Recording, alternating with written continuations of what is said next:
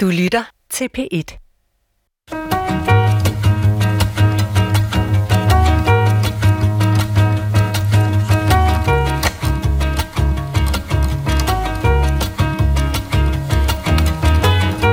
Når mænd, når de bliver naturlige, så bliver de slags halv-homo slaskedyr. Der synger til hinanden og, og tager på hinanden, jeg ved ikke hvad. Sådan her talte Juri Moskvitsin om mænds roller i fjernsynet for en del år siden. Men hvordan opfatter vi mænd og drenges roller nu, og hvordan giver det sig udslag i vores sprog? Maskulinitet i sproget er det, vi bliver klogere på i dag. For du lytter til Klog på Sprog, som er stedet på P1, hvor vi nærstuderer sætninger og ord og vendinger for at se, hvilke betydninger, som gemmer sig der under lupen. Og til at tale med mig om mænd og drenges roller i sproget, har jeg inviteret Alexander Andersson. Velkommen til dig, Alexander. Tak. Du er jo, skal jeg sige til lytteren, formand for og medinitiativtager til Dansk Mandesamfund, som er en organisation af mænd, der arbejder for ligestilling, uanset øh, køn og kønsidentitet identitet og seksuel orientering. Fik jeg det hele med, Alexander? Det, det gjorde du. det tak, tror du. Tak igen. Altså, der er jo selvfølgelig længere øh, præsentationer i jeres organisation, men, men jeg vil gerne spørge dig, altså dine medlemmer, altså synes de, at det er svært at begå sig med en naturlig maskulinitet i det miljø og det, det debatmiljø faktisk, som de møder i det samfund, vi har i dag? Jeg tror i hvert fald, at de alle sammen forholder sig til, at der er nogle øh, traditionelle øh, opfattelser af, hvad det vil sige at være mand, og hvad det vil sige at være maskulin. Som nogle mænd har nemmere ved at leve op til en andre. Mm-hmm. Øhm, og, og der er ikke noget i vejen med at være traditionelt maskulin. Øh, der er bare heller ikke noget i vejen med ikke at være det. Mm. Så I forsøger sådan set at bløde det hele lidt op, hvis man skal sige det meget kort? Det kan man godt sige. Okay. Med os i dag har vi også her i studiet Johan Velser Jensen. Velkommen til dig, Johan. Tusind tak. Og du er, skal jeg sige til lytterne, projektkoordinator ved Dare Gender, og det er en landsdækkende frivillig organisation, der engagerer og involverer drenge og mænd i køn- og ligestillingsarbejdet. Mm. Øh, fik jeg det hele med, Johan? Ja, det synes jeg. okay, godt. nok. Johan, altså, øh, hvordan oplever drenge, at, at samfundet har nogle andre øh, forventninger til dem, end samfundet har til piger? Jamen, en ting er jo også, om, om de egentlig sådan helt er bevidste omkring det, men i hvert fald kan se, at, at der er nogle forventninger til, hvordan man skal være mand på og dreng på, øh, både i forhold til, hvordan man skal se ud, hvordan man skal agere, sin seksualitet. Øh, hvad, som, hvad er det for nogle forventninger, Johan? Jamen, det kan jo blandt andet være, at øh, man skal helst også være heteroseksuel, man skal helst ikke øh, tude, eller man skal ikke være en tøsedreng, man skal mande sig op, man skal helst ikke vise svaghed eller sårbarhed. Mm-hmm. Øhm. Så tøsedreng og mande sig op, det er faktisk altså virkelig kønsspecifikke, kønsrolle definerende vendinger, kan man sige. Ja. Når vi sådan dykker ned i sprogets detaljer. Mm. Okay. Min sidste gæst er ledende redaktør for det Danske Sprog- og Litteraturselskab. Også velkommen til dig, Lars Trapp Jensen. Tak. Altså, Lars, du og jeg er jo, så vidt jeg kan huske, nogenlunde lige gamle, omkring de 60. Ikke? Øhm, hvor ser du de største sproglige faldgrupper øh, for tiden, hvis man forsøger at opføre sig som en lad os sige, øh, en, en anstændig, øh, følsom, ordentlig mand. altså er der nogle ord, som, som folk af din og min generation skal være opmærksom på, og der træder vi altså simpelthen på et leje af barberblade. Jamen det er der. Det er der helt sikkert. Det er jo et område, der er i forandring i øjeblikket. Øh, man kan tage sådan noget, som ja, Johan er inde på noget af det, men alle de kønnede ord. Der er jo nogen, der ligesom, hvor sproget spænder ben, hvis man gerne vil øh, være øh, fremme ligestillingen. Ja. Fordi, øh, altså det er sådan fordi, ord som brandmand? Eller? Det, ja, det kunne det være ophavsmand, øh, vismand. Øh, der er masser af de der ankermand, som ikke findes. Bare selv en havemand øh, findes, findes kun som mand, selvom ja. øh, der jo ikke er noget ude i verden, der tilsiger det. Men der spænder, be, spænder sproget lidt ben for, for os fordi vi skal til at tage nogle ord i, os, i, i munden, som ikke rigtig er etableret. Mm. Og, og er I i gang, i, øh, sådan langsigtet set, i gang med sådan en proces, hvor I trækker, trækker vøjet igennem den danske ordbog og forsøger at trække de ord ud af jeres danske ordbog, som, øh, som er for kønsspecifikke? Ja, vi kigger dem efter i sønnen, men det er jo ikke sådan, at vi konstruerer de ord, der mangler, fordi der er masser af huller i sproget, og det, det er ikke, fordi vi fylder dem ud, men det kan jo være, at der er nogen, vi har glemt at tage med, øh, måske fordi de ikke er lige så udbredte, men det kunne man jo godt øh, have med, hvis de, hvis de findes, men måske bruges lidt mindre sjældent. Så vi prøver hele tiden at være opmærksom på, når vi tager sådan et kønnet ord med, findes der også et, en neutral betegnelse, findes der en, en kvindelig pendant, og omvendt, hvis det nu er et kvindeord. Men I tager det vel kun med, hvis I er sikre på, at det også bliver ret meget brugt? Ja, nemlig. Altså, det skal altså, være ude i ja, samfundet? Ja, ja, altså vi finder ikke på ord. Nej, okay. Mit navn er Adrian Hughes, og her i programmet, så synes jeg lidt, at jeg starter forud på point, fordi endnu Endnu har der ikke været nogen, som i hvert fald offentligt har beskyldt mig for aggressiv maskulinitet, men det kan jo nå at ændre sig. Velkommen til Klog på Sprog. Johan Velser Jensen øh, fra Der Gender. Øh, du var en smule inde på, at der er forskel på, hvad, hvad børn øh, får er fornemmelse for, hvad de forventes og, og mener om det og hent, og, og hvordan de skal agere i samfundet. Og du mm. taler om ordene tøsedreng og, og mande sig op. Mm. Altså, hvad, hvis man sådan skal kigge helt stereotyp på det, hvordan forventer vi, at et drengebarn udvikler sig fra han går i børnehave og frem efter?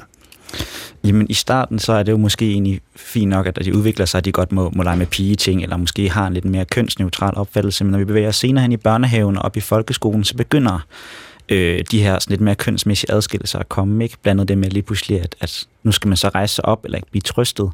Øh, man skal kunne klare sig selv. Øhm.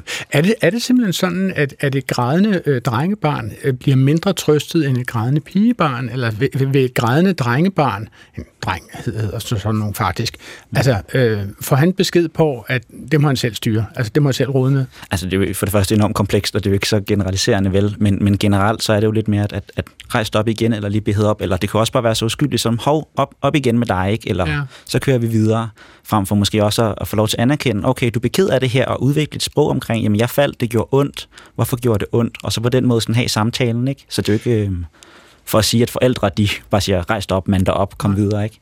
Alexander Andersson, hvil, hvilken, hvilken interaktion er der mellem drenge og piger, når de er helt små? Altså, øh, øh, taler de det samme sprog med hinanden og til hinanden? Ja, det, det tror jeg at de gør langt hen ad vejen, og så, så et, eller andet, et eller andet tidspunkt i løbet af børnehaven sker der jo det, at der bliver nogle øh, drengefællesskaber og nogle pigefællesskaber, og så kan man allerede der se, at der orienterer børnene sig efter nogle normer for, hvad der er almindeligt for drenge, hvad er sejt for drenge, øh, og hvad kan være noget, og det handler om, hvad for noget tøj man har på, det handler om, øh, hvad for nogle lege, som, som man er mest tilbøjelig til at lave som dreng. Og, nu, nu nævner du ordet sejt kan man sige. Altså, er, er, sejt, er, er sejt et kønsspecifikt ord, tror du, Lars Trapp Jensen? Det er det ikke i sig selv, men jeg kan godt se, at i den her sammenhæng, der tror jeg også, at sejt, det er noget, drengen gerne vil være ja. mere end piger, hvis vi nu holder os til den traditionelle, traditionelle mm. altså, Så på den siger, måde er det ikke neutralt. Hvis jeg siger til dig, at jyden er stærk og sej, har du så en forestilling om, hvilket køn jyden er? Ja, det tror jeg faktisk, de fleste har, men ja, jo, jeg, man, jeg, jeg er lidt usikker ja, på, om jeg har snydt lidt på vægten her, ja. fordi muligvis er det faste udtryk, er det, og nu spørger jeg dig, det kan være, du ved det, er, er det faste udtryk, jyden, han er stærk sig? Altså er det ligesom der, den er? Fordi det kan være, at jeg simpelthen bare har taget øh, det kønsspecifikke pronomen ud af den sætning. Ja, må ikke det er det. Det er jo fra en, øh, det er fra en sang, ikke? Nu er det ikke vi simpelthen er det ikke et, Jeppe en mailstorm, et, Lars. er det ikke Jeppe Aukær digt eller sådan noget? Jo, jeg, tror, jo, jeg tror, nu vi står, ja, to, to af os står og rødmer. Der skal, der skal værsefødderne jo også passe, så jeg tror, det er jøden, han er stærkere sig. Ja, men uh, værsefødderne ville også have kunnet passe, hvis hun, det havde været en hund hende der, jøden. Det er rigtigt, det er rigtigt. Ja, ja, men... men... Men det er jo det der med, altså vi siger stærk, vi siger sej. Hvad tror du, Alexander? Er, er, det, er, det, er det kønsspecifikke adjektiver øh, at bruge om det mandede køn, det mandlige køn. Der er jo ikke noget specifikt i ordet som sådan. Man kan jo bruge det om lige, hvem man vil. Men vi er bare mere tilbøjelige til at tænke, at det er nogle egenskaber, som er centrale og vigtige og positive hos mm. drenge mm. og mænd. Og at hvis man ikke er det, hvis man er svag, hvis man er en slap, slap svans, for eksempel. Vi har alle mulige ord, der handler om mænd, som ikke er stærke og seje. Og de, det er for eksempel dem, der skal mande sig op. Det er dem, der skal tage det som en mand. Og jeg skal lige advare lytterne om, at før I begynder at sætte jer til tasterne og sende mails til klog på sprogsnablag.dr.dk, så ved vi allerede nu, fordi jeg har fået det at vide Øresnegl, at den, den der sang, vi citerede fra før, det er jo altså Sten Stensen Blikker. Nå, det blikker, så, ja. Vi, ja, vi ved det nogenlunde. det gør vi i hvert fald nu, kan man sige. Men, men, men en del, Alexander, en del af den interaktion, der er mellem øh, børn, det er jo drillerier. Hvordan bliver drillerier opfattet øh, forskelligt mellem piger og drenge? Jamen, jeg tror, mænds og drenges sårbarhed er noget andet, end, end piger og kvinders er, fordi det er altid et statustab miste sin maskulinitet. Så det vil sige, hvis man kan tage en anden mand i at være ikke mandig, eller være en dreng i at være en tøsedreng, for eksempel hvis man viser øh, negative følelser ved at græde i stedet for at, øh, at skælde ud, øh, så, så, øh, så er der et tab i det. Så på den måde, så, så kan man, man kan drille øh, drenge på en anden måde, end man, end man kan piger. Men, men hvordan opfatter pigerne drillerier? Opfatter piger drillerier op, anderledes end, end drenge opfatter drillerier? Eller bliver de indskolet i, eller internaliseret i at opfatte det anderledes? Jamen, det, jeg tror ikke drillerier som sådan, men vi kan bare se, at man kan ramme piger og drenge på forskellige måder. Når vi kigger på teenagepiger, så vil det jo være, det tror jeg vi alle sammen ved, øh, så vil det sikkert være rigtig slemt at blive kaldt for billig, Øhm, hvor at det for en mand vil være, kan være enten mere neutralt, eller måske endda positivt, hvis man er sådan en, der ja, så, har mange så, partnere. Så, så, så er man en player, eller en fuckboy. Altså, det er, altså, så er man simpelthen i stand til at spille på hele klaviaturet, jo flere kvinder, der kan ligge på det, øh, på, på, på øh, mandens manglebræt, eller hvad det hedder, på hans palet, øh, jo mere positivt er det. Lars Trapp Jensen, selve ordet maskulinitet, altså, øh, hvordan definerer vi egentlig det? Altså, hvad ligger der associationer til ordet maskulin? Jamen, det er jo, de forbind, det er jo netop det her, hvilke træk forbinder vi med en typisk mand, og så er det, det kommer noget med kraft, muskul, muskulo, muskuløs krop, ja. øh, dyb stemme, og øh, at man er stærk. Okay. Og, ja, det er sådan nogle dyder, der traditionelt klæber til manden. Alexander Andersen, jeg forestiller mig, at i dansk mandesamfund, så har I jo primært altså frivillige og aktivister og medlemmer, som er gået med i dansk mandesamfund for at tale om deres følelser.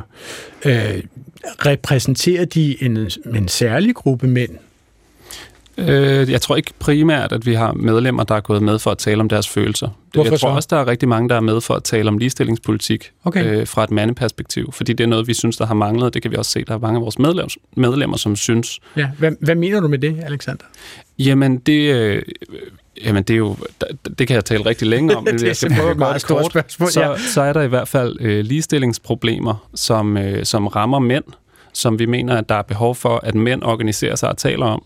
Og så er der ligestillingsproblemer, som rammer kvinder, hvor mænd kan spille en del af spille en afgørende rolle i løsningen. Hmm. Hvad er det for nogle problemer, som rammer mænd? Jamen, øh, vi ser jo for eksempel, at mænd øh, lever kortere. De er mere tilbøjelige til at få livsstilssygdomme og misbrug. De er mere tilbøjelige til at begå selvmord. Øh, og så er der nogle, så er der nogle politiske øh, konkrete øh, ting. For eksempel, at mænd ikke har de samme rettigheder som kvinder, når det handler om, øh, hvis man har været udsat for vold af sin partner. Og det tænker mm. jeg, det spiller rigtig godt sammen med det her. Vi tænker, om mænd er nogen, der er stærke og seje. Øh, de er også mindre tilbøjelige til at spørge om hjælp. Og hvis vi tænker, der er vold i hjemmet, så er det noget, manden udsætter kvinden for. Og det er det jo også i de aller, aller fleste tilfælde. Øh, og den er typisk også mere alvorlig den vej. Men det betyder jo ikke, at vi ikke skal kunne tale om, at der også er nogle, øh, nogle mænd, som, som er udsat for noget, som vi bare traditionelt opfatter som ikke, øh, ikke mandigt. Mm. Den der udtalelse, som, som jeg bragte op i starten af programmet, vil jeg gerne lige sådan uddybe en lille smule. Det var, øh, no, det var jo øh, fra et debatprogram på DR2 i 2005, og vi hørte lidt fra den på det tidspunkt 67-årige komponist og filosof Juri Moskvitin, og han udtalte sig, fordi han blev bedt om at forholde sig til en video af en dansk kunstner ved navn Jesper Just. Det er en video, hvor en lastbilchauffør pludselig springer ud som transvestit og, og synger af Karsken Bæl på en varieté-scene iført en peruk. Og Juri Moskvitsen sagde i programmet, at han syntes, at Jesper Justs video var super irriterende, fordi, som han sagde, den bygger på en vaneforestilling om maskulinitet. Jeg synes just der bygger på en, en fordom, en super kliché, nemlig den, at maskuline mænd, det er den kunstige side af mænd, og at når mænd, når de bliver naturlige, så bliver de slags halvhomo slaskedyr, der synger til hinanden og, og tager på hinanden, jeg ved ikke hvad, eller sådan noget lignende. Og det er da ikke rigtigt. Mænd kan jo sagtens være naturlige og maskuline. Det er da ikke naturligt, at man, fordi man, det, det er som om, det er en rolle at være en mand. Men det kan da være meget, meget naturligt. Det er det måske for de fleste mænd oven i købet. Johan Velser Jensen, altså, øh, hvad mener der gender om det her? Altså, øh, kan man forestille sig, at der er mænd, som faktisk hviler i deres maskuline rolle, og synes, at det er ikke noget, de er blevet påduttet af, af, af et grimt samfund. Det er faktisk sådan, de er. Det er jo den mm. rolle, som Juri Moskvitin her gør sig til talsmand for. Mm. Altså for det første igen, det hele hører naturligt, det foredrag, der ligesom ligger et eller andet inde i os, eller i det maskuline, som, som bare opstår naturligt. Men i der vil vi jo heller ikke fortælle folk, hvordan de skal være mænd på. Mm. Øh, vi vil rigtig gerne være med til at hjælpe mænd til at reflektere over, hvordan de er mænd på, og måske hvordan de gerne vil være mænd på. Og hvis du så hviler rigtig meget af den mere klassiske eller traditionelle manderolle, så er det jo helt fint, bare du har reflekteret over det, og overvejet over, hvor det måske sætter nogle begrænsninger. Vil det sige, at der gender synes ikke, at der er noget, der er naturligt? Der er ikke noget, der er på forhånd givet, biologisk for eksempel? Øh, det er jo simpelthen altså, af miljødebatten, og jeg ville ønske, at jeg havde svaret. Ikke? Altså, det, det, det, jeg så synes, ligger der en Nobelpris og venter lige uden for døren. ja, lige præcis. Jeg tror mere i spørgsmålet om mig selv, okay, hvad er det for nogle ting, der måske er sociale? Hvad er det for nogle ting, vi faktisk har, har kontrol over? Øhm, fordi at, at gå ned i den debat, så bliver det jo et helt andet spor. Ikke? Men vi tror i hvert fald, at mænd er med til også gennem sproget at forme det at være mand på, og forventningerne fra samfundet af. Og, og hvordan tror du, at de gør det gennem sproget? Altså er der bestemte vendinger, som knytter sig til det, at nu, ja, nu, jeg kan, må jo ikke sige spille en manderolle, fordi så generer mm. jeg Juri Moskvitin op i sin himmel, men, men, men er der et bestemt sprogbrug, som ligger i at være den traditionelle manderolle? Ja, altså der er jo både sprogbrug, men jeg tror også, I får det sådan adgang til sprog, for eksempel. Altså, hvor meget øh, lærer vi vores unge drenge at, at bruge sproget? Okay. Stiller vi mere lukkede spørgsmål måske? Altså, har du haft det godt i dag? Ja, nej, kontra, hvad har du lavet i dag? Øh, hvordan opfordrer vi også unge drenge til at udvikle et sprog noget mere? Ikke? Så der er både selvfølgelig nogle sproglige vendinger, men også adgang til sproget. Altså, altså, siger du, at, at du tror, at vi stiller mere lukkede spørgsmål til drenge, fordi vi ikke forventer, at de vil være så velformulerede i at for eksempel fortælle, hvordan de har haft det, altså hvad, hvad de har følt i skolen i dag, eller sådan noget? Det kunne i hvert fald være interessant at undersøge. Øh, jeg har set på en, en norsk undersøgelse, nu er det ikke fordi, det ved, den er generaliserbar, men der er i hvert fald peget på, at, at pædagoger havde en tendens til at stille flere lukkede spørgsmål til drenge, imens de stillede mere åbne spørgsmål til piger. Øh, og igen, det kunne være interessant at undersøge. Øh, det er også et andet aspekt end, end selve sproget, som jeg jo ikke er ekspert på. Jeg spørger helt dumt, Lars Trapp Jensen. Jeg er jo ikke forberedt dig på det her, men altså, er, er det her undersøgelser, du har hørt om, at vi simpelthen taler anderledes til drengebørn, end vi taler til pigebørn? Det tror jeg ikke, der er nogen tvivl om, at vi taler anderledes, men jeg kender ikke detaljerne øh, i, i sådan noget som det her, vi, vi snakker om her. Oh. Øh, men ellers er der jo undersøgt meget. Altså, det er jo noget af det, man startede på tidligst at undersøge sammenhæng mellem sprog og køn. Okay, men Alexander, øh, altså, at ligger der et eller andet i, at i hvert fald i den traditionelle manderolle, at man forventes at øh, være mere resultatorienteret og være mindre øh optaget af relationer? Ja, det tænker jeg da helt klart, der gør. Hvordan det? Jamen, jeg, jeg tror, det kommer af, hvordan, altså ligesom det her, hvordan vi taler, hvordan vi taler til børn, hvad vi forventer af børn, hvad vi forventer, de leger. Vi forventer, at øh, piger er mere tilbøjelige til at lege ting, som har med omsorg øh, at gøre, ting, mm-hmm. der har med hjemmet og familie. Forskellen på at lege med en lille dukke og en lille bil, for eksempel. Øh, der, der tænker jeg, at det er meget tydeligt. Jeg synes også, det er rigtig... Jeg, jeg tror også, det er rigtig tydeligt, når man kigger på, hvad er det for nogle øh, evner, vi øver op i vores respektive drenge- og pigefællesskaber, når vi bliver lidt større. Når man når til der, hvor man er i puberteten og skal snakke om øh, muligvis det ene eller det andet køn, som man kunne være interesseret i. Hvad er det så for nogle måder, piger snakker med hinanden om de ting, og hvad for nogle måder snakker drenge om de ting? Og der tror jeg, der er mange drenge, som ikke har adgang til øh, samtaler, som rummer følelser nok til at øh, få opøvet Altså de- sårbarhed og usikkerhed i forhold til øh, det andet eller det samme Ja. køn, eller det, det køn, de har valgt at interessere sig for. Ja, og det er der givetvis også en hel masse, der har i deres liv, men jeg tror, der er mange øh, mænd, og nu, nu er jeg jo selv over 30, så det er jo, der er sikkert også meget, der er sket siden jeg var teenager, men øh, jeg kender i hvert fald mange mænd, som ikke har kunne have de samtaler med deres drengevenner, øh, og det gør jo også, det begrænser jo også ens måde at interagere med dem der, man så øh, er interesseret i, hvis man ikke øh, kan finde ud af at snakke om, hvordan man sætter sig i deres sted og respekterer deres grænser og, og alle de her ting. Johan? Må jeg ja, knytte en kommentar? Det er jo lavet derfor, vi også laver øh, naturbaserede mandegrupper i, i der gender, for jeg er meget enig med, at, der er mange mænd, der sagtens har i rum Sagde du deres natur, naturbaserede... Mandegrupper. Hvad, hvad er det? Jamen det er egentlig i, i bund og grund øh, nogle mandegrupper i naturen, hvor vi mødes 8-10 mænd, selvfølgelig nu er der lige corona, ikke? Ja. Men, øh, og, og har ligesom prøvet at skabe det her rum og fællesskab til, vi faktisk kan snakke om nogle af de tematikker eller øh, ting, der rører sig i deres liv, som de måske føler, de ikke helt har eller har mulighed for i deres andre mandlige relationer. Mm-hmm. Hvordan sætter man sådan noget i gang? Altså, jeg, jeg, jeg, jeg forestiller mig, jeg, jeg, jeg synes, når du t- fortæller mig om det, synes jeg, det lyder totalt cringe. Og jeg tænker mm. bare, der er næppe mange steder i universet, jeg heller mindre vil være end lige akkurat i sådan en naturbaseret mandegruppe. Det. Ja, Hvordan der- foregår den?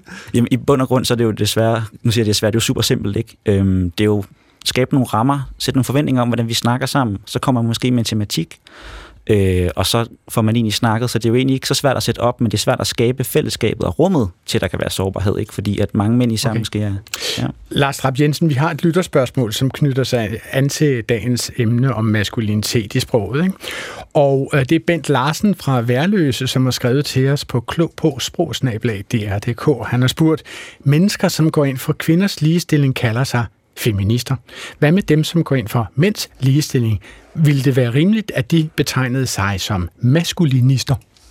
Hvad siger du til det, Lars, Lars Trapp Jensen? Jeg siger, jo, det kunne de godt gøre, men øh, de ville måske også risikere at blive misforstået. Fordi så er vi tilbage ved det her ord maskulinisme. Det er jo noget, der har ændret sig over tiden, og Alexander kan måske øh, supplere lidt om lidt. Men der var en bevægelse tilbage i 70'erne, som kaldte sig selv maskulinisme, okay. som var ligesom en pendant til feminismen, hvor man ønskede at gøre op med den traditionelle macho-rolle og gik ind for kønnenes ligestilling, men set fra et andet perspektiv. Men det, den bevægelse, og måske også ordets betydning er lidt blevet overhalet af nyere former for maskulinisme, som ligesom er et opgør med, med feminismen, hvor man så, altså tilbage til kødgryderne, den, den holdning, øhm, at nu skulle man, nu var man Altså blevet- folk, som ligesom gik i bræschen for at være vaskeægte mandsjuvenister, faktisk. Ja, det kan du kalde det, men i hvert fald, at man nogle gange hører den her, at nu er samfundet blevet feminiseret af pædagoger i børnehaven. Det hører man jo tit, ikke? Mm. Og at vi er blevet omklamret, og efterhånden er det kvinderne, der undertrykker mændene, så nu skal manden øh, finde den, det indre primalskrig frem og Og han skal simpelthen karakter. insistere på stegt flæsk med persillesovs. meget, meget tyk Ja, så derfor, derfor er det her ord jo en lille smule belastet. Men, men altså, Alexander Andersen, øh, er, er der nogen i dansk mandesamfund, som har overvejet at begynde at, at, at reclaime, som det så smukt hedder på moderne dansk, det der ord maskulinister? Det er ikke noget, jeg har været med til at tale Nej, om. Det skal jeg ikke okay. kunne sige, om der er nogen af vores medlemmer, der har. Hvad Men- tænker du om selve ordet, når du hører det maskulinist? Altså, kan du overhovedet bruge det til noget? Jeg tror, øh, altså, jeg vil nok starte ved den der præmis om, at der er brug for et alternativt ord til feminisme. Mm-hmm. Øh, fordi jeg synes, jeg synes allerede der, øh, tror jeg, at det bygger dem, dem, der mener, der er brug for et andet ord, tolker nok feminisme lidt snævert. Mm. Øh, der er jo feminister, der, der, der, der er rigtig mange øh, feminister, og de mener mange forskellige ting.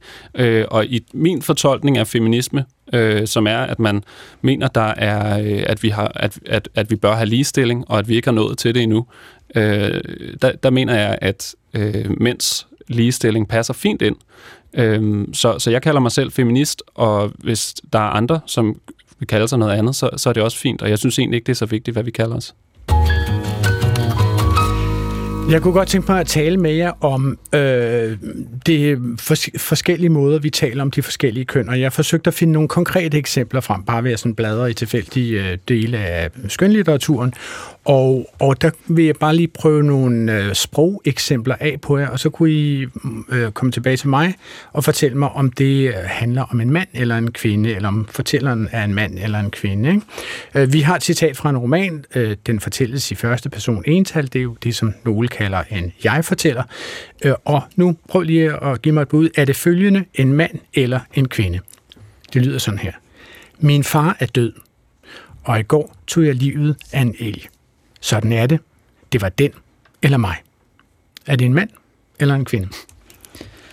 Alexander står og rødmer faktisk. Du synes, det simpelthen er så dumt og så Nej. lige til, eller hvad? Øh, nej, jeg tænker, det er i hvert fald oplagt noget, vi forbinder med at være maskulin og mandig, det mm-hmm. der foregår der. Om det så øh, er en kvinde, det, det er jo svært at sige, men, Nej. men Men hvorfor, Alexander? Jamen, det er jo det her med at, øh, at være, øh, hvad kan man sige, handlekraftig, i øvrigt være øh, voldelig, øh, altså agere med vold over for det her dyr.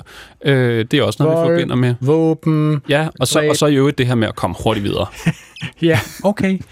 Er, er det også dit indtryk, Johan? Ja, det er det samme, ikke? Eller sådan bevæge sig væk fra sorgen på en eller anden måde måske, ikke? Så skal vi ud i naturen og, og tænke på noget andet, Ja. Øh, hvilket jo også er okay, men nogle gange så er det jo Ja. problematisk. Ja, ja vedkommende er jo, som du meget rigtigt jagtager, øh, altså med 200 km i timen på vej væk fra sorgen over øh, hans øh, fars død, ikke? Mm. Og hvis man skal supplere med noget sprogligt, så kan man jo sige korte, fremsættende sætninger. Ingen, Ja. ja. ingen forbehold. Ja, og hvad, hvad er det? Er det særlig maskulin, Lars? Det, ja, det plejer man at sige. Ja. Hvorfor? Øh, hvorfor er et godt spørgsmål, men at det er sådan, at har man konstateret, at øh, kvinder, øh, det, der er vi tilbage med de åbne spørgsmål, flere forbehold, lad den anden komme til, ikke udtale sig alt for kategorisk. Det er jo noget med, mm-hmm. ja, Okay, men altså, I er jo alle sammen ret selvfølgelig, øh, det her, svaret på mine spørgsmål var, at det her var den mandlige hovedperson i, øh, i Dobler. Han hedder Dobler i Erland Los roman af samme navn. Jeg tager lige en til. Det lyder sådan her, og I skal jo prøve at gætte på kønnet. De har altid væg til væg. Det er en hjørnelejlighed. Den ligner ingenting udefra. Stuen er malet efter en lysestage. Den er gammelrosa, men de tænder ikke lyset. De tænder det to gange, men så opdager de, at det soder. De befinder sig ofte ved vinduet og i sofaen og med ugeavisen. Hvad siger du, Alexander? Jamen, altså historisk har vi jo tænkt, at øh, hjemmet, det var sådan kvindens territorie. Så det, det er jo oplagt en kvinde. Altså det er en kvinde fra Helle Helles roman, De, som vi har fundet frem til. Og så fordi du sagde det der med, med de korte sætninger, så tager jeg lige en til, og det øh, er nærmest det bleeding obvious. Men altså, der kommer et citat her. Livet var fucking ligeglad med Jørge. Livet var nederen. Livet var hårdt. Men Jørge var stærkere end som så. De skulle få at se. Spjældet tog hans energi, tog hans latter. Rap life omdannet til crap life. Men det, som kun han vidste, var, at der var en ende på det. At der var en idé, der skulle fuldbyrdes. En udvej. Jørge, fyren, man ikke kan holde nede. Han skulle ud, stikke af, komme væk fra det her hul i jorden. Han havde en plan, og den var herrefed. Losers, adios. altså, et meget ekstremt eksempel ja. på det, du taler om ja. faktisk. Ikke? Altså virkelig, jamen, hvordan vil du karakterisere det her sprog, Lars Trapp Jensen? Jamen, det er korte fremsættende sætninger igen. Ja. Men det skal siges, det her finder vi også hos Helle Helle. Hun er jo også, øh, hvad skal man sige, minimalist i, mm. sin, i sine beskrivelser. Mm. Så på den måde er det jo ikke de, øh, vind og, øh, hvad hedder sådan noget, mur og analfast, øh, mm. det er sådan. Øh, men igen, det er meget kategorisk øh, og, og blottet for, for forbehold.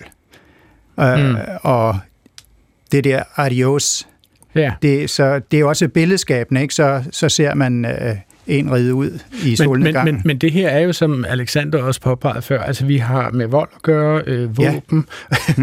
altså meget, meget resultatorienteret. Det er fra Jens Lapidus Cash øh, fra, fra 2006. Øh, er, er, det, er det dit indtryk, Johan, at, at, at sådan et sprog her, er det, vi er nødt til at forsøge at bløde op, hvis vi skal forsøge at få mænd til at være, hvad ved jeg, mere i dialog med kvinder?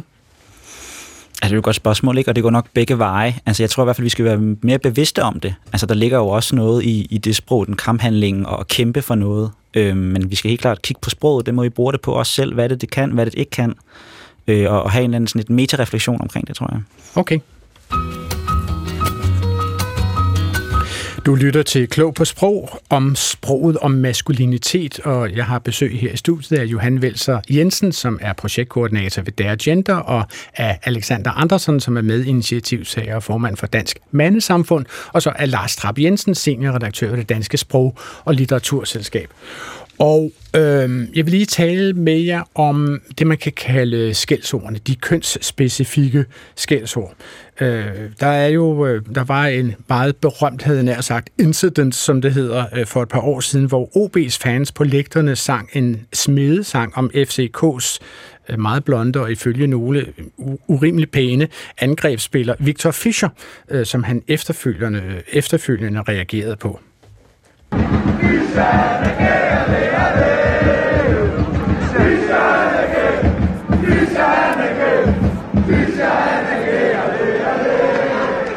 sidste gang vi spiller i Odense, er der homofobiske tilråb fra, øh, fra, hvad hedder det, fansene dernede. Det var der igen i dag flere gange, og øh, at det, øh, det er rigtig, rigtig dejligt at, at stå med sejren til sidst efter det. Det skal ikke accepteres i fodbold helt generelt. Det er ikke øh, på min vej. Hvilken seksualitet jeg er, det, øh, det ligger jeg selv og råder med. Det er helt fint. Men det skal ikke accepteres helt generelt. Det skal ses på, på linje med racisme og, og lignende. Johan Velser Jensen, er, er der ikke det gode at sige om sådan et tilråb om, at øh, Fischer han er gay, ole, ole, ole, at det i det mindste er meget åbent? Altså det er jo... Øh, det er jo ikke skjult, skjult homofobi, det her. Det er sådan set mm. helt ude i det åbne, og der er ikke så meget at være i tvivl om. På den måde kunne man sige, at, at det gode ved det er, at det bliver sagt meget direkte det gode for, for hvem, skulle jeg også til at sige. Jo, det er da ret, at vi meget hurtigt kan pege på det. Det ændrer ikke problemet af, at, at vi bliver nødt til at bevæge os væk fra den form for, for skældsord. Ikke? Øhm, det kan også være, det, at dem, der sang den, ikke havde den onde intention omkring det, men, men der er ligesom også en historie omkring hele homofobien, øh, og en masse negative stereotypiseringer af, af homoseksuelle mennesker. Men er det, er det ikke generelt relativt vigende at beskylde folk for at være homoseksuelle for at svine dem til? Vine, jeg tror ikke lige, jeg forstår. Kan du det? Altså, gør man det ikke mindre og mindre? Det, det ved jeg ikke. Jeg hører det stadigvæk meget, bare begrebet sådan, det går nok gay, øh, som måske sådan på overfladen virker uskyldigt. Øh, jeg tror bare, det ligger også så dybt i vores sprog på en eller anden måde. Hvad tror du, Alexander? Jamen, øh, altså mig bekendt er det stadigvæk meget udbredt at kalde nogen for bøsse, eller svans, eller, øh, eller gay, eller bruge gay som et, noget negativt om en ting endda. Øhm, og det er jo, det hænger jo sammen med de ting, vi har talt om. Det handler om, at man er mindre mand. Ja. Øh, og at øh, hvis en mand er sammen med en anden mand, så er han i hvert fald mindre mand end de heteroseksuelle End hvis han var sammen med en kvinde? Ja. Okay. Altså, nu skylder jeg jo lige sige, at både Odense Boldklub og Dansk Boldspil Union tog meget markant afstand fra disse her ytringer på lægterne, så man kan sige, at på, fra officielt hold har de i hvert fald forstået budskabet. Men, men det sjove ved det her er jo faktisk, at øhm, der er jo nogen, som forsøger at kapitalisere på øh, stereotyperne om homoseksuelle mænd og heteroseksuelle mænd. Og det er jo for eksempel en tv-kanal, som jeg tror, det er Kanal 5, som har lavet et program, som hedder De Fantastiske 5, hvor man forsøger at få homoseksuelle mænd til at lære heteroseksuelle mænd, hvordan de skal blive lækrere mænd. Ikke? Øh, og så kunne jeg tænke mig at spørge jer, altså hvad, hvad for nogle stereotyper omkring homoseksuelle, hvis I skal nævne fem karakteristika ved homoseksuelle mænd, hvor de kan lære heteroseksuelle mænd noget, hvad tror I, de tager fat i? Hvad, hvad tror du, Johan? Jamen, for det første kunne man måske snakke om, omkring det med udseende, ikke? Øh, gå mere op i egen krop. Det kan være i forhold til at snakke med følelser. Du ved, at nogen ja. snakker om, at, at homoseksuelle er kvinders bedste ven. Ja. Øhm, så følelser og kropskultur. Mm. Ja, okay, det er to gode bud. Har du nogen, Alexander? Hvad, hvad, hvad vil de andre altså, øh, fordomme om homoseksuelle mænd være? Hvis du skal op. Jeg, jeg tænker, det er oplagt øh, mode og mode, indretning. Ja, ja. Boligindretning, fuldstændig. ja, vi har en universitet. Ja, og en, som undrer mig en lille smule, eller måske også ikke. Nu kan I se, at jeg står og strider med den sidste af mine fem fingre, og det er så tilfældigvis min lille finger, hvilket bringer mig videre til, at de taler om almindelig pli og dannelse. Ja, det, det skulle man så mhm. tro, at homoseksuelle også var for gode til. I skal lige høre et eksempel fra programmet, hvor, hvor folk jo altså bliver trænet i, eller heteroseksuelle mænd, bliver trænet i boligindretning, kropskultur, madlavning, tøj, hår og mode og almindelig pli og dannelse, og der er en mand til at repræsentere hver af disse øh, karakteristika. Jeg synes, Lars er, er hyggelig, men tangerende til ligegyldighed i forhold til, hvad han tager på. Lise! Vi må lige have fat i på underbuksen. Hvorfor ikke underbukser på? Jamen, jeg tror ikke, at jeg skiller mig ret meget ud fra alle mulige andre. Altså, bortset fra, at jeg går i bare til hele året. Se, det er, så, det er så lektion nummer et. Et par hvide, lækre underbukser, som man kan se er rene. Og så fire tænker, mmm, du er appetitlig. Værsgo. Altså, hvem, hvem tror I sådan et program her tiltaler? Altså, hvem ser sådan et program her, og, og, og øh, kan man bruge det til noget som en, en diskussion af fordomme om homoseksuelle og heteroseksuelle? Hvad vil du sige til det, Johan? Øhm, jeg tror helt klart, at man måske kan, nu bliver det måske sat på spidsen, men ser, okay, hvad er det for nogle forventninger, der er til mænd og ikke til mænd? Ikke? Hvad er det, de, mm. de homoseksuelle mænd så tilbyder manden? som han måske skal være bedre for, ikke? Så måske også lidt i forhold til, hvad kvinden gerne vil have. Ja. Jeg også ikke, at kvinder vil gerne have nogle rene underbukser, ikke? Ja. Øhm. Så altså renlighed var et sted at starte? ja, men altså... Hygiejne? Det kunne det være, for eksempel, ja. Hvad, hvad tror du, Alexander Andersen, altså, er, er, kan det her, sådan et program som det her, som jo er et underholdningsprogram, kan det bidrage til en italesættelse af maskulinitet? Jeg, jeg tror, som det altid er med, med stereotype fremstillinger, uanset om det er i film eller tv-programmer, så vil der være nogen, der spejler sig fuldstændig i det, og så vil der være nogen, der øh, bliver irriteret over, at de, øh, de ikke føler sig repræsenteret. Og jeg tror, der er, jeg tror, der er mange homoseksuelle mænd, som vil synes, at den der stereotyp er irriterende, også fordi det nærmest er blevet sådan en kliché i tv, at hvis man er bøsse, så er man sådan en, der går op i lige præcis de der ting. Øhm, og jeg tror da, altså, jeg har, jeg har lidt svært ved at se, hvad det skulle hvad det skulle give. Men nu kender jeg heller ikke programmet. Nej, okay. Men, men, men man, man kan jo sige, at det kunne jo i heldigste fald sætte nogen i gang med at, at, at overveje, hvordan kommunikerer vi som mænd, og hvordan kommunikerer vi som, som kvinder. Øhm, Øh, skribenten, journalisten Torben Sangel skrev for et års tid siden en artikel på Zetland, hvor han forsøgte at, at parodiere forskellen mellem mænd og kvinders sprog. Ikke? Og han startede med at skrive, jo, altså, jeg er ved at skrive en artikel på Zetland om forskel mellem mandesprog og kvindesprog. Altså, jeg ved ikke lige, om den bliver god, og det er virkelig ikke noget, jeg har specielt meget forstand på, så det er jo heller ikke mig, der siger noget. Det er en norsk sprogforsker, og så en masse anekdoter fra medlemmerne. Så, og, jamen, og så tænker jeg bare, altså, hvad tænker du om det her? Altså, ikke fordi vi sådan behøver at snakke om dem, den er bare mere bare, ej, altså, du har fået en ny jakke, den er bare så skøn. Rammer Torben Sangil noget ved et kvindeligt sprog her, som du genkender, Alexander? Jeg tror, øh, og det må vi jo igen tage videre til eksperten, men så vidt jeg ved, øh, er, der da, er der da helt klart en, en tendens til, at mænd udtaler sig med færre forbehold, mm-hmm. øh, og udtaler sig mere på egne vegne, og mere direkte. Så, så, så der tror jeg, at han rammer noget her. Det er i hvert fald sådan, Torben Sangel beskriver han, når, når han sådan øh, går over på den anden side af skillelinjen der og, og, og skriver som en mand, som han teoretisk set også selv er, øh, så, så karikerer han den stereotype mand øh, på følgende måde til den samme artikel. Ja, nu skal du høre, jeg er i gang med en spændende artikel på Zetland om mænds og kvinders sprog. Det, jeg har fundet ud af, er, at mænd konstaterer mere, mens kvinder tager mere forbehold og taler mere subjektivt, og kvinder går mere op i, om samtalepartneren er med. De er bedre til at lytte, og faktisk er det sådan, at det samme udsagn får større autoritet, når det kommer fra en mand end fra en kvinde. Det er da virkelig interessant. Den artikel må du læse, når den kommer. Tror du, at, at uh, Torben Sangel har fat i en, en grundlæggende forskel her, Lars Trapp Jensen, mellem kvinder og mænds måde at fremstille sig selv på? Ja, det har han helt sikkert, eller det har han læst sig til, fordi det er det, sprogvidenskaben har nået frem til efter mange studier. Det sammenfatter det meget godt, okay. men det er jo rigtigt, som, jeg ved ikke, om det var dig eller dig, der sagde det, men at det bliver en karikatur, hvis ja. man overdoserer de her træk alt for meget. Og det er jo også det, synes jeg, når man hører udsendelsen, der kan ligge som en fare, at man tager øh, den mest ekstreme i netundertrøje og joggingbukser som repræsentant for de heteroseksuelle, så en med ekstrem løse håndled og mm, øh, makeup og ting og sager som repræsentant for de homoseksuelle.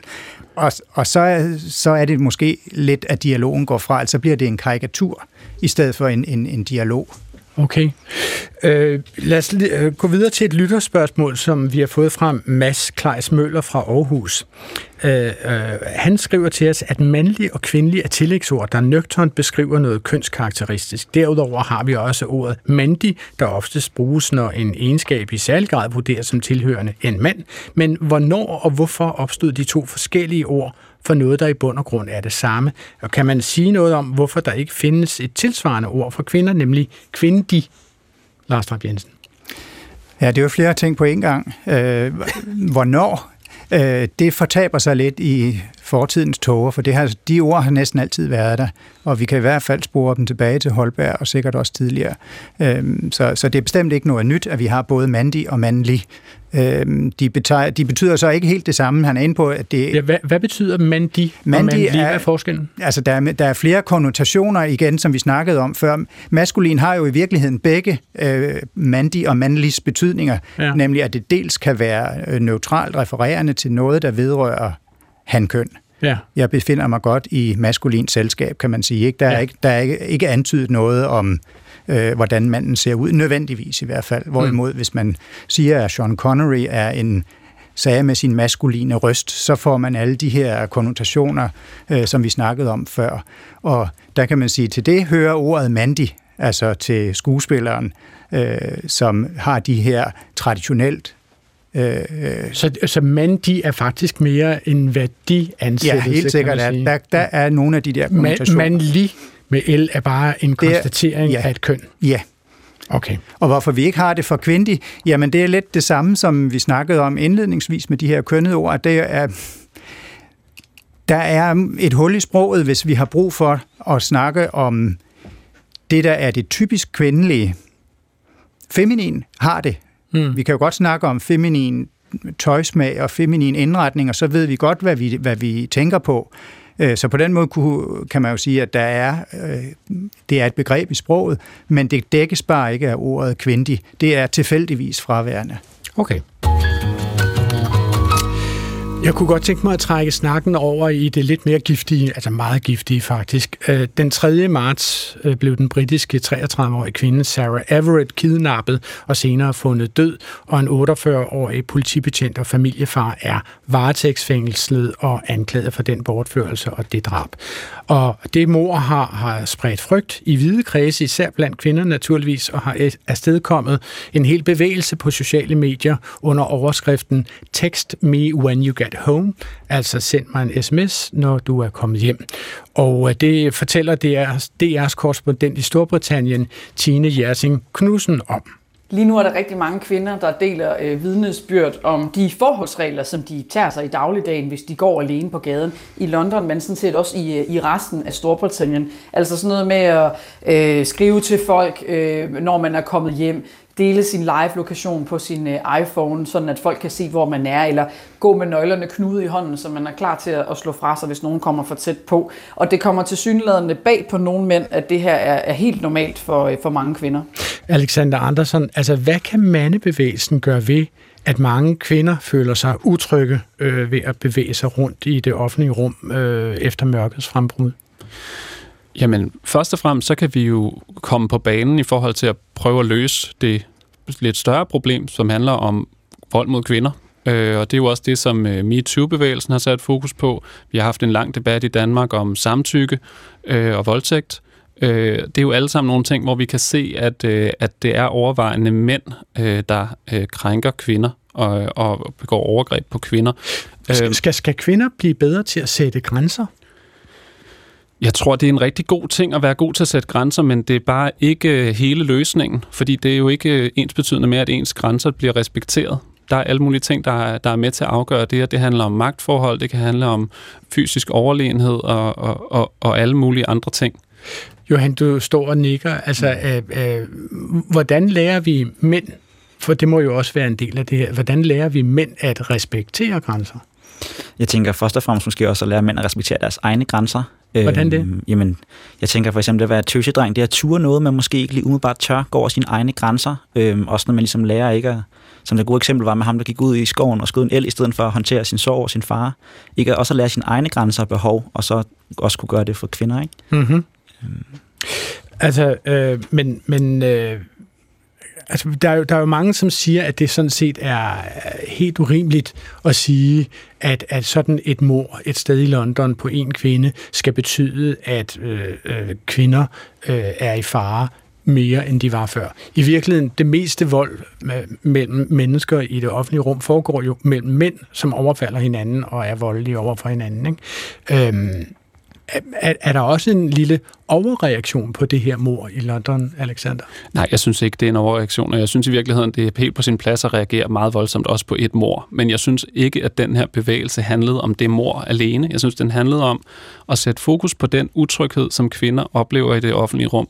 Og øh, så er det jo rigtigt, som, som mange medier og, og mange debattører har været ude at sige, jamen øh, vold i det offentlige rum er faktisk særligt noget, som mænd oplever fra mm. andre mænd. Mm. Og det er jo rigtigt, men nu snakker vi om den utryghed, øh, som, som kvinder oplever, og jeg tror, den hænger sammen med, at den vold, som kvinder oplever, er grundlæggende anderledes end den, som mænd oplever. Kvinder Hvordan det? Det vil sige, at mænd bliver mere end kvinder udsat for øh, vold, der har at gøre med sådan almindelig simpel vold, øh, berigelseskriminalitet øh, osv. Øh, kvinder bliver i langt højere grad end mænd udsat for voldtægt, og i virkeligheden er det her jo rigtig meget frygt for voldtægt, vi taler om, mm. når vi taler om at gå med sine nøgler på den her måde. Øh, og det, det tror jeg, der er, jeg tror, det er vigtigt, at mænd er opmærksom på, at de kan opleves mere truende, end de selv øh, har intention om, sådan så man kan øh, være, være med til at gøre noget ved det. Og så tror jeg, at der er mange ting, vi kan gøre i forhold til, at, øh, at kvinder jo, øh, som MeToo og alt muligt andet har sat fokus på, oplever grænseoverskridende adfærd, når de er færdige til det offentlige rum, øh, tilråb, det der hedder catcalling, eller dengang vi stadigvæk havde et natteliv, øh, at blive græmset på. Øh, og jeg tror, alt det bidrager til den der fornemmelse af, hov, der er en mand, det kan være, at han er ude på noget, eller han vil nok ikke respektere min grænse. Og der mm. synes jeg, at vi alle sammen som mænd kan være med til at, øh, at tale med hinanden om, hvordan, hvordan flytter man på en måde, der ikke er grænseoverskridende, for eksempel. Det her handler jo også om det, det sprog, som mænd kan have i, i de fora, hvor de ved, at de er alene og ikke er sammen med, med, med kvinder. Og sådan et øh, forum øh, var der øh, indtil for ganske nylig. Øh, det er jo lidt, øh, et lidt ekstremt eksempel. Det er den lukkede website, som blev drevet af den tyrkiske tv-personlighed og kok Umut Ra Sakarya. Sakarya hedder han nogenlunde. Han øh, drev Facebook-gruppen Official Team Greece, hvor kun mænd havde adgang, og i Tabu på P3 forsøgte han at forklare Adnan Alathami og Line Kirsten nogle af udsagnene på den Facebook-gruppe. Skal jeg slukke dig, som jeg slukkede din ludermors tørst for sæd i går? Og jeg kan se på dig, du kan næsten ikke holde med. Jamen, det er jo, det er jo simpelthen så voldsomt jo, at skrive til et menneske. Men hvad er der, hvad, kan du prøve at forklare mig, hvad er det, der er sjovt ved den her sætning? Altså, hvad er det der med at Jamen, jeg dig, kan ikke huske, hvad, hvad, jeg ved, altså det vi skal huske på, det er, jeg ved ikke, hvad det er blevet svaret til. Jeg kan ikke huske, for der er mange af den. Det er lige meget, hvad det er kommet i kontekst af. Vi spørger egentlig bare, hvad der er sjovt ved den. Jeg, ved, altså, jeg ved det ikke. Mm. Jeg ved ikke, hvad de, udover at det skulle bare blive voldsommere og voldsommere. Mm. Øh, det her kommentar, vi skrev, fordi jo mere voldsomt man skrev, jo flere likes fik man, så var det så var du den der, øh, du ved, kæft, det er sjovt, ikke? Lars Rapp Jensen, har du nogensinde befundet dig i, i, i fora, hvor du vidste, at kvinderne ikke lyttede med, og, og, og, og så tog du der nogle friheder der? Uh, nu skal, jeg, nu skal man ikke tænke sig selv, men altså, ja. Jeg skal gøre jeg, opmærksom på, at der ruller en fil til udsendelsesbrug, ja, ja. Lars. Altså, skal jeg ærligt, så vil sige, ja, jeg har befundet mig i fora, så, hvor kvinder ikke havde adgang. Altså, det har været for eksempel om, omklædningsrummet når, øh, i fodboldklubben, ikke? Ja. Der er en anden tone. Det, ja. det, det, det, så det er du, sikkert. Gen, du genkender fornemmelsen af et frirum, faktisk? Ja, det gør jeg, øh, ja. og jeg er sikker på, at det ens sprog er anderledes der, end den er. Det behøver ikke være nødvendigvis sexistisk. Altså, det er det hele taget... ikke helt så sexistisk. Nej, men altså, det, altså, når vi snakker om sprog, så er det jo også noget med at vælge en anden sprogtone. Ja. Øhm, det kan være, at man taler mere dialekt, for eksempel. Ja. Øh, fordi det, det er der sådan forbundet med prestige i mandefællesskaber, eller sådan noget lavstatussprog, ikke? Så man ændrer sit sprog, og det er jo meget individuelt, hvordan man har det med det her, ikke? for jeg, jeg, tror, jeg håber ikke, at jeg selv falder for øh, i, i den samme grøft mm. som her, at man begynder at udtale sig sexistisk. Mm. Men det er helt klart, at man taler anderledes. Johan Velser Jensen, øh, hvad, hvad tror du, nu er du, jo, du er jo projektkoordinator ved Der Gender, ikke? Øh, hvad tror du er på færre i sådan en, en lukket Facebook-gruppe, som den, vi lige har hørt et citat fra? En, en masse indforståethed, og måske også, hvad der er en god joke, ikke? at den skal være grænseoverskridende og blive værre og værre. Øhm, jeg tror ikke som sådan, at, at Umut der på den måde tænkte, at det er det, der skulle ske, eller på den måde tænkte, det er en enormt sexistisk, sexistisk kommentar. Altså fordi det der med at have sex med vedkommendes mor, sådan set er en abstraktion. Altså han har ikke nødvendigvis nogensinde set vedkommendes mor. Og ja, det er jo motivationsforskning også, ikke? men altså bare hele tiden sådan det der med, at man ikke på samme måde overvejer det, det er også problematisk. Og pointen er med det, der jeg tror, der er en helt masse mænd, der bruger det her sprog, men ikke nødvendigvis nødvendigvis egentlig er klar over, hvad det indebærer, eller hvordan det påvirker kvinder, når de hører det sprog. Mm. Men nu var det selvfølgelig heller aldrig nogensinde meningen, at kvinderne skulle høre det sprog, kan man sige. Det er jo blevet frame-grabbet og sendt ud i alle mulige andre verdenshjørner. Mm. Hvad, tror du, Alexander, om det? Altså, hvad, hvad bruger mænd det her sprog til, når de går ind i sådan et lukket rum? Det, de tror er et lukket rum. Jamen, det der er jo øh, i bund og grund en kamp om status, der handler om at være sjov på en bestemt måde. Jeg, jeg, det, som jeg synes er lidt interessant ved det, er, at jeg tror, der er mange mænd, som oplever øh, det der med, at nogle øh, andre mænd for eksempel taler grimt om deres kærester eller et eller andet, når de ikke er der. Øh, og det kan, være, det kan være svært at finde ud af, hvordan øh, siger jeg fra, eller øh, det her. Øh, og, og jeg synes egentlig, det her, det mandefællesskabet, som, hvor der ikke er nogen kvinder, er noget, der har enormt meget potentiale, og det er noget af det, vi gerne vil gøre i dansk mandesamfund. Og nu lader jeg mærke til, at du før øh, sagde, at det her med naturgrupperne ikke var noget for dig, men, men der er heldigvis også grupper, man kan komme til, hvor man slet ikke skal ud i naturen. Vi, øh, vi lavede for nylig et, øh, et arrangement, og det er en arrangementsrække, der, kom, der hedder Manderum, øh, hvor, vi, hvor vi simpelthen møder til samtaler om forskellige emner, og det første, vi talte om, var, hvordan siger man øh, fra over for det, vi her kaldt hyggeseksisme, men det kan mm-hmm. jo mhm. være mange forskellige ting. Det kunne også være sådan noget som det her, når man står i omklædningsrummet, og der, der, der er en anden, øh, der siger, at det, og det kan også være et sted, hvor der er kvinder, men hvad, hvad kan man faktisk øh, gøre, hvis, hvis man ikke bryder sig om, at der bliver talt sexistisk? Mm. Her hen mod slutningen af programmet, så kunne jeg godt tænke mig, at vi forsøger at tænde øh, fjernlyset, om man så må sige, og, og, og kigge lidt ud i fremtiden. Og til det formål har vi ringet til Jakob Grok, som er øh, lektor og underviser på Københavns Professionshøjskole på pædagoguddannelsen. Velkommen til programmet, Jakob Grok. Jo tak. Kan I høre mig? Ja, det kan vi nemlig sagtens. Øh, Jakob, altså nu har vi jo øh, her i den lille time her talt om det sprog, som vi møder mænd og drenge med, og du underviser jo simpelthen de pædagoger, som har fat i drenge og, og, og piger fra barns ben af. Altså, hvad, hvad kan pædagoger gøre for at ligestille drenge og piger sådan ved øh, indskolingens begyndelse? Altså, jeg synes jo, noget, noget af det, man kan gøre, som der jo også ligger i, i den undervisning, jeg har, det er jo det her med at kigge på for eksempel øh, det her mulighedsrum. Altså kigge på, hvordan man kan skabe øh, lige deltagelsesmuligheder for børn på tværs af køn. Øh, og det handler jo, altså jeg synes, det har mange meget sindssygt spændende timer at lytte med på, fordi det handler jo netop om det her med positionering. Øh, jeg tror, det var Alexander, der nævnte det her med forventningerne.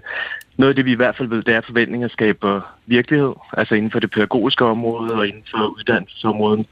Så når nu I har gået alle de her ord igennem, så kan man sige, når drenge ser sig selv repræsenteret i forhold til sin mande- eller drengefigur på en bestemt måde altid, så vil der være nogle bestemte positioner, der er tilgængelige. Og det, man ligesom kan arbejde med de studerende med, det er jo at udvide deres blik, altså give dem en, en anden nuanceret bevidsthed for, hvad er det, deres sprog gør? Altså, hvad er det for nogle positioner, de selv er med til at åbne for børn, eller hvordan kan de med sproget være med til at begrænse børn? Og selvfølgelig også i forhold til de roller, de selv indtager. Og, og Jacob Krok, altså, hvordan, hvordan gør man det praktisk? Altså, hvad, hvad skal pædagogerne sådan helt konkret gøre og sige ude i øh, institutionerne?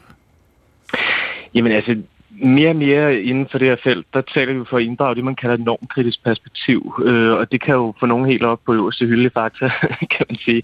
Men det handler jo ikke om at nedbryde alle normer, der ikke må være normer, men det handler om at kigge på, hvad er det for nogle normer, der, der netop er med til at begrænse både børn, unge og voksnes øh, muligheder. Det er jo for eksempel sådan noget som noget af det, der er blevet snakket om med at være følsom. Altså det her med at kigge på, er der plads til, til at kunne være en empatisk dreng?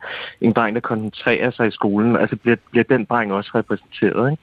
Hvordan reagerer dine, dine pædagogstuderende på det her? Er det sådan en, en stor åbenbaring for dem, at, øh, at få at vide, at det her perspektiv er de også nødt til at have med i deres faglige øh, gerning? Altså nu ligger det meget tidligt. Det er faktisk det første øh, forløb, de møder på, på pædagoguddannelsen, i hvert fald øh, på Campus Carlsberg. Og på den måde er det jo en overraskelse, fordi at det ikke er alle, der, der er opmærksom på, hvor, hvor stor betydning det har, altså vores blik på, på køn man kan sige, det ligger jo i lovgivningen. Altså noget af det, der er vigtigt at sige, det er, at det skal altid gå på to ben. Altså der er både den faglige vinkel, hvor man kigger på eksempler, øh, som nogle af de eksempler, jeg har fremme. Det her med, når, når børn går ind ad døren om morgenen, altså kommer ind i, i børnehaven, så er der sådan en, en tendens til, at man kommenterer på pigernes udseende. Så en fin kjole, du har på. Altså hvor hvis det er drengene, så kommenterer man meget på deres adfærd. Og du er nok øh, i gang allerede og sådan noget. Ikke? Og det afspejler jo, altså det afspejler hvad en undersøgelse, der er lavet forholdsvis for nylig på Datalogisk Institut, blandt andet med en, med en dansk datalog med indover, øh, og det ved I sikkert mere om end mig, men hvor de har undersøgt 3,5 millioner bøger og kigget på det her med udsagnsord og tillægsord, og hvor der er en helt klar tendens til, at øh, kvinder, de bliver jo beskrevet øh, med, med ord, der sådan konnoterer til deres udseende, og mænd bliver beskrevet på, på det aktivit, altså aktiviteterne, på handling osv., ikke? Og det afspejler jo også det, vi ser i børnebøger osv. Og, og igen, så er det jo med til at begrænse de her deltagelsesmuligheder, fordi at der bliver lukket ned for de positioner, som, øh, som man kan sige, drenge og, og mænd som sådan kan, kan indtage. Ikke? Okay, Jakob Grok, tusind tak, fordi du vil deltage i Klog på Sprog. Det lyder som om, at der i hvert fald er nogen, som har fuldstændig styr på den her problemstilling, og den er ude af verden om cirka 3-7 år fra nu af. Du har 15 sekunder tilbage at svare i. Altså ikke hvis der bliver lukket ned for alle de her kvindeligestillings. Hvad føler du, øh, når du så op om morgenen? Øh, moduler, fag og forløb. det er jo nogen med politisk øh, interesse i. Altså jeg vil sige, det er jo vigtigt, sindssygt vigtigt, at lærerstuderende også bliver præsenteret for det her. Alle, der laver relationsarbejde, skal jo på en eller anden måde have en grundlæg, grundlæggende faglig viden om repræsentation, om positionering, om køn og, og hvilken indflydelse spiller. Okay. Det var ved 16,5 sekund. Nej, det var fint. Tusind tak skal du have, Jakob Grok, og, og, og fortsat held og lykke med at, at få rettet en smule op på det i professionshøjskolen øh, og Selv uddannelsen. Tak, tak, ja. jeg måtte, måtte og tak fordi du vil være med. Afrundende bemærkninger. Du har cirka 15 sekunder, Alexander.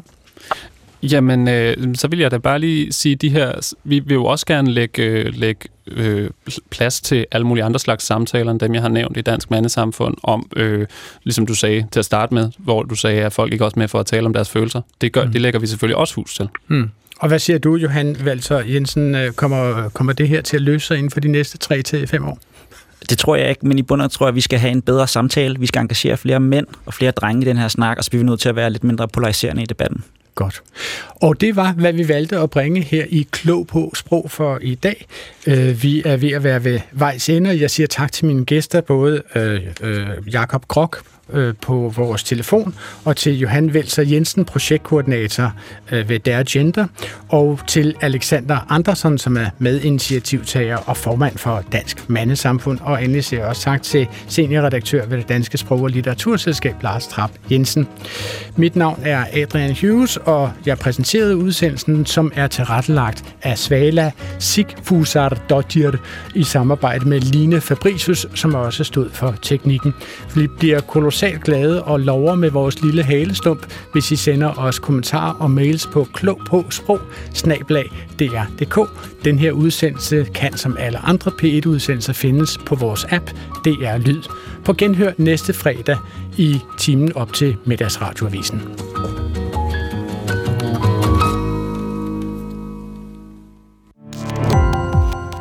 Gå på opdagelse i alle DR's podcast og radioprogrammer. I appen DR Lyd.